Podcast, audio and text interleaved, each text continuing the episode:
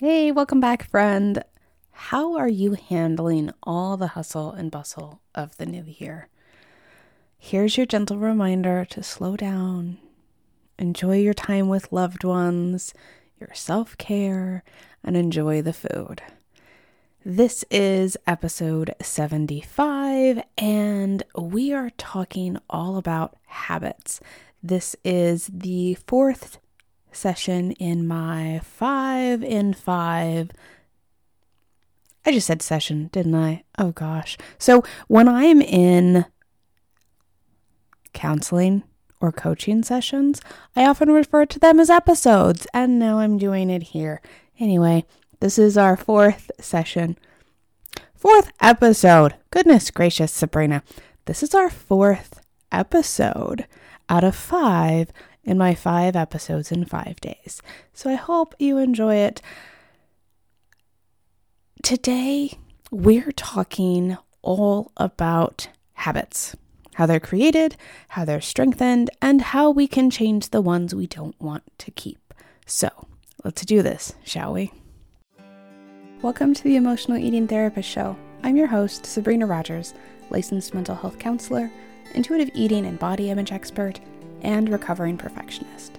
After healing my own disordered eating and body image issues, I'm helping women let go the guilt and shame around eating, feel at peace around food, and befriend the image they see in the mirror. In this podcast, we chat about all things food, body, and mental health so that you can stop dieting, let go of perfectionism, and finally feel confident in all areas of your life. If you want to connect with me on social media, I'm on Instagram, Facebook, and TikTok at Sabrina Rogers L M H C. And if you enjoy listening to this podcast, please leave a review on iTunes or wherever you're listening. This helps other women find and learn about the podcast so they too can change their relationship with food and body. Let's get ready to stay off the diet roller coaster and live healthily ever after. Each morning, as part of my daily routine, I read the memories Facebook keeps for me. There are some from many years ago that have me cringing for how steeped in diet culture I was, but most of the time I enjoy reading about where I was at that point in my life, and I love seeing the photos of Anthony as he grows. This morning I noticed a trend each year around this time, and I'm curious, does this sound familiar to you too? Each December, I'd start planning for my New Year's resolution to lose weight, get in shape, and finally love my body. I'd spend hours researching which diet was going to be the right one, the one that would finally allow me to keep off any weight that I did lose. Throughout the month, I would psych myself up for hitting the ground running come January first. I'd have my meals planned out, time scheduled for meal prep so that even when I was super busy, I could stick to the meal plan. I'd plan out my workouts, meticulously timing the morning routine to know exactly how much earlier I'd need to get up each day to get my workout in before Anthony got up or while he was eating breakfast, and then I would binge. This was the last month I'd be able to have these foods, right? So why not indulge and enjoy all the foods I would be swearing off of? I now call this the Last Supper Syndrome. And what I didn't know then was that I was making the problem worse and setting up myself for failure yet again. What I was doing was creating a habit that showed up not only in December, but several times throughout the year. I was reinforcing that diet binge cycle. Now let's chat a little bit more about this cycle that can also be called the restrict binge cycle. Sometimes it's hard to pull it apart and see just where it started, kind of like the chicken or the egg scenario. Because this is cyclical, we can start anywhere and get the same result. So let's start with the thought that usually sparks this eating pattern. Something like, I'm disgusting. Or comparing yourself to a friend or celebrity, or just someone walking down the aisle at the grocery store. Which brings up those thoughts that you are only worthy if you look a certain way. These thoughts then lead to remembering what you've learned from diet culture, the whole calories in versus calories out, So you decide you're going to cut your calories and exercise more, which takes us to the restrict portion of the cycle. You restrict calories, macros, certain foods, or times in which you eat, and maybe for a time, this seems doable. But in truth, your body may not be getting the nutrients you need, and you feel hungry. Eventually, biology is going to take over, and you will eat the foods you've sworn off of, and because these foods are forbidden, you are likely to binge and feel guilty about it. Think of the times you've put off eating, whether because you were on a diet, you were waiting for a special dinner, or just because you didn't have food around where you were out doing errands. That hunger feeling gets louder and louder and louder. And when you do finally eat, you're so ravenous that you scarf the food down so quickly, you'd think your taste buds were in your stomach rather than your mouth. This is because when you allow yourself to have what your body has been asking for, it goes a little overboard, not knowing when you will listen again. And thanks to diet culture, you've been led to believe this is overeating. These binges are shameful. The negative thoughts begin and get louder and louder, telling you what a loser you are, how you have no willpower, how you should feel ter- terrible and never ever do this again. So you vow to restart the diet, limit your access to certain foods, and do it better this time. That is until the next time biology takes over because you're hungry, or you just really want to enjoy a cookie or a piece of chocolate or chips. And then because you've been dieting harder this time, aka restricting more and more, you end up binging again. That leads to beating yourself up again, and the cycle repeats itself over and over and over and over.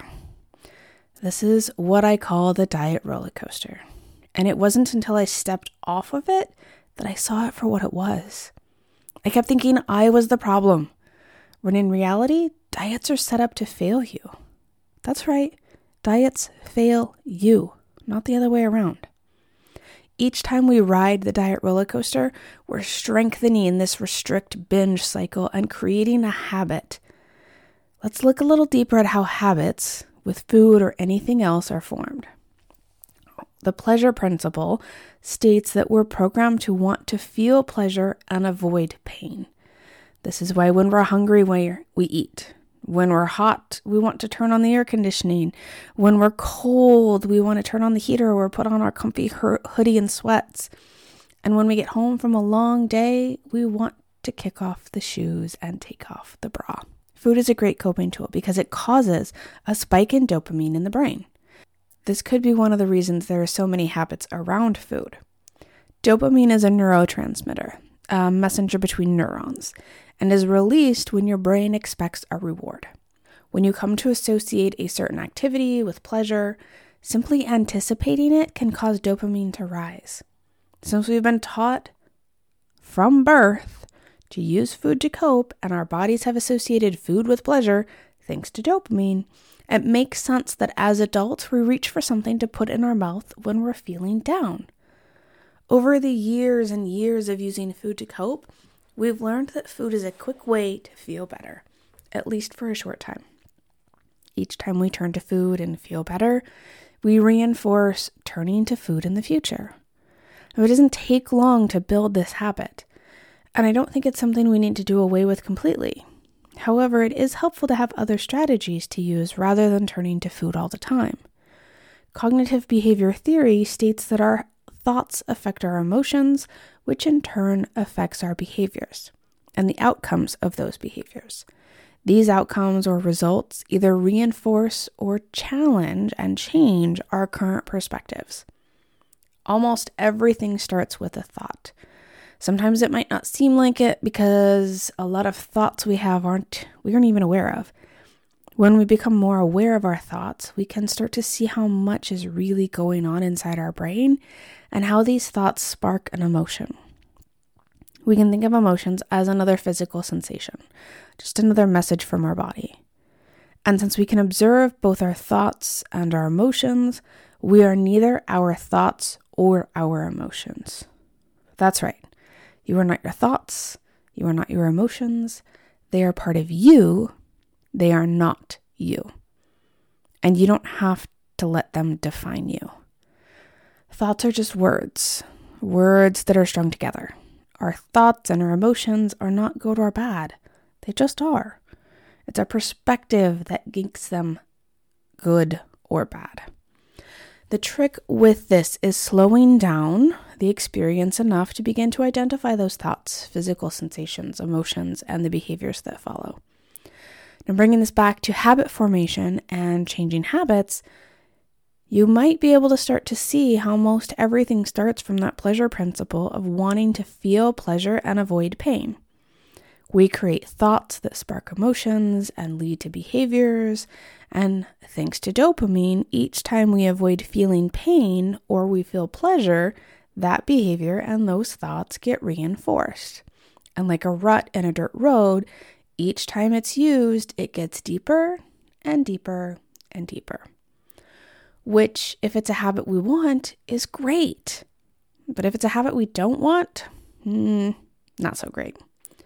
I've never smoked a cigarette in my life, and I never plan to. But it's something that so many can relate to, even if you've never smoked. There are many reasons why a person begins smoking, and only a few as to why they keep smoking. One reason why it's so hard to quit is because of the highly addictive ingredients within the cigarettes, and we can't do much about that other than not starting. So let's move on to number two. The second main reason people continue to smoke is the initial release they feel. This could also be applied to eating sweets or any of your other comfort fo- foods.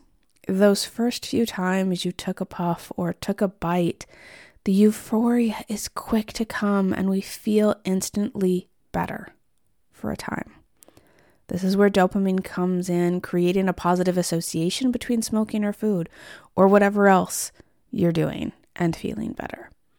The more you reach for that cigarette or cookie when you are feeling uncomfortable and feel better, the more you're strengthening that association. But what happens after a while is called habituation, meaning it takes more puffs or bites to have the same feeling of relief. Now we're needing more and more to feel the same. So we keep using and keep strengthening the behavior and the thought that you need this to feel better. How about we look at it with what would be considered a positive or desirable habit? Moving your body daily. We all know movement is good for us on so many levels, and I so often hear how much you want to add more movement into your daily routine, but you just can't make it a habit. Well, first, find something you enjoy doing. If you try to establish waking up at four a.m. to go to the gym for two hours and you hate going to the gym, or you're an extreme night owl, no wonder this hasn't formed a habit for you. Remember the pleasure principle. We're designed to seek pleasure and avoid pain. If you enjoy nothing about the four a.m. gym trip, you are not feeling pleasure or avoiding pain, so you aren't taking advantage of dopamine. Instead, find what movement you do enjoy and what times work best for you. I'll share my own example from a few years ago. Anthony has never been one to sleep late. In fact, as a baby, he woke up quite early. I learned about a five thirty a.m. jazzercise class, which meant waking up a few minutes earlier than Anthony normally did, and it meant I could shower with just enough time before my first daycare child arrived. What made all this work even better was that I love dancing and had fond memories of attending jazzercise in the eighties with my own mom. I was doing something pleasurable, dancing, which gave me a hit of dopamine first thing in the morning and created positive associations with a five thirty a.m. jazzercise class. And it fit nicely into my schedule, which increased the habit. Each time we attended class, dopamine and the pleasure principle strengthened the habit.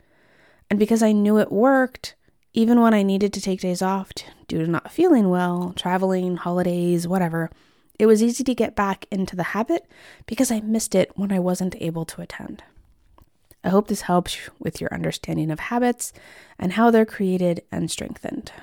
When it comes to changing habits, we have a bit of unpairing to do with the associations we've made.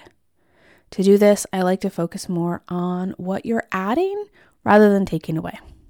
Before I dive into an example, let me remind you of cognitive behavior theory The posits that change begins with changing our thoughts. In order to be the person you want to be, doing the things you want to do, you first have to think the way that type of person thinks. You get to have the belief system of that type of person. So often we focus on the behavior side of the equation while leaving out the thought side, which is why our attempts to change our habits often fall short. This time, I encourage you to focus on both the behaviors and the thoughts, with maybe a bit more focus on the thoughts. Let me give you an example from my life. There was a time where the only water that touched my lips was from brushing my teeth. I would only drink soda or juice. Sometime in my twenties, I decided I wanted to cut back on soda and increase my water intake. So I focused on drinking less soda, thinking if I drank less soda, I'd naturally drink more water. But that didn't work out so well. I just drank less in general, and whenever I did drink water, I focused on how boring and tasteless it was. Now, a decade later, I tried drinking more water again. Only this time, I focused solely on the water and why I wanted to drink more. I practiced intentional thoughts like, water is good for me. I feel better when I drink water. I'm the type of person that drinks water all the time. While practicing these thoughts, I also focused on the act of drinking water.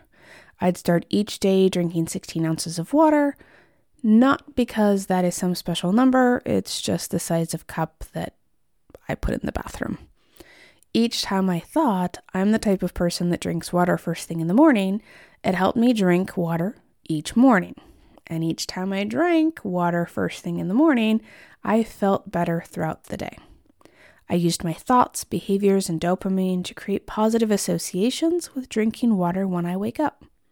Over repeated practices of this, it is now a very formed habit, and I don't even think about it unless I'm telling the story to you or someone else. When we're looking to add in a new habit, and remember, I like to focus on adding in versus taking away because we're done focusing on restriction. It's often helpful to pair habits, or what would be considered habit stacking. So if we look at my example of drinking water first thing in the morning, I paired drinking water with something that I was already doing in my day-to-day life. When we're starting a new habit, it's really great to take something that we're already doing that is a habit and pair the new habit with that. So drinking water first thing in the morning, as soon as I got up, I went to the bathroom, emptied my bladder, and then drank my sixteen ounces of water because that's what's in the cup. Putting those two things together, the new thing with the thing that I'm already doing every single day, because I always get up first thing, go to the bathroom. Just happens. That really helped increase the follow through on the new habit while it was created, while it was being strengthened, and then it just sort of happened. I often talk about this with clients with uh, medication consistency, because you know how hard sometimes it is to remember to take medications at the same time, and not that it needs to be done at the same time every day, but the closer window, the better usually the effects of the medication. So think about, you know, a time where you're already doing something consistently and put in the medication with that. A lot of people that I work with will say, well, I brush my teeth every morning. I brush my teeth every night. So I'm going to pair my medication with brushing my teeth. So you put your medication bottle or your pill pack, whatever you do, right next to your toothbrush. Sometimes you need to put it on top of your toothbrush because we tend to overlook the things that we just don't want to acknowledge. Um, and you might pass over the medications and grab your toothbrush. So putting your medications on your toothbrush will help remind you of like, oh, I'm starting this new habit. I'm going to take my medications when I brush my teeth. Before you know it, you're taking your medications every single morning without fail, and it's just something that you no longer have to think about. The other thing, look at things that you're already doing in your life and see how you can add in your new desired habit around that. Looking at movement, another example from my life, my kid Anthony gets on the bus at about seven thirty, and right after that, Amaris, the dog, and I go for a thirty minute walk or so. And it's just something that we do every single day because we paired those two things together, dropping Anthony off, going for a walk. If you would like more help on looking at how to add in or how to habit stack, how to pair old habit with a new habit, send me an email at info at sabrina rogers dot com and I'd be happy to help you kind of navigate some of this. Before we move on for the day, let's go back to the restrict binge cycle from the beginning of this episode. Your current thoughts are keeping you here and continually reinforcing this habit. To get off the diet roller coaster, you get to change how you think. Right now, the habit may be to berate yourself after a perceived binge, and while that may not make you feel very good in the moment, it's meant to help you do something different, except it doesn't. So the next time you find yourself on the roller coaster, try being a little nicer to yourself. Try giving yourself grace. It might help to have a phrase ready to practice for when this happens. Something like, Sabrina says this is normal and I trust her. Or, oh, look at that, I'm riding the roller coaster again. Or, berating myself never worked, so I'm letting this go. And then watch what happens throughout the next couple of days. Do you notice any changes, even subtle ones, in how you interact with yourself and food? Over time, this simple practice will help stop the shame spiral, which will eventually lead to less and less binges and restricting episodes. Let's do a quick recap before we say farewell. Habits are formed by our innate desire to feel pleasure and avoid pain. Dopamine is released when we feel, or sometimes just anticipate feeling, something pleasurable, which provides a positive association with the behavior and or thought. Repeated experiences builds and strengthens this behavior into a habit. And habits can be changed by changing our thoughts. If you found this episode helpful and want to dive deeper into your thoughts and habits, you're in luck. This is a big portion of my work with clients, and I'd love to chat about how we can work together. You can find a link in the show notes to my calendar where you can schedule a twenty minute consult to discuss how I can help you. I look forward to chatting soon. Until next time, friend, be gentle with yourself.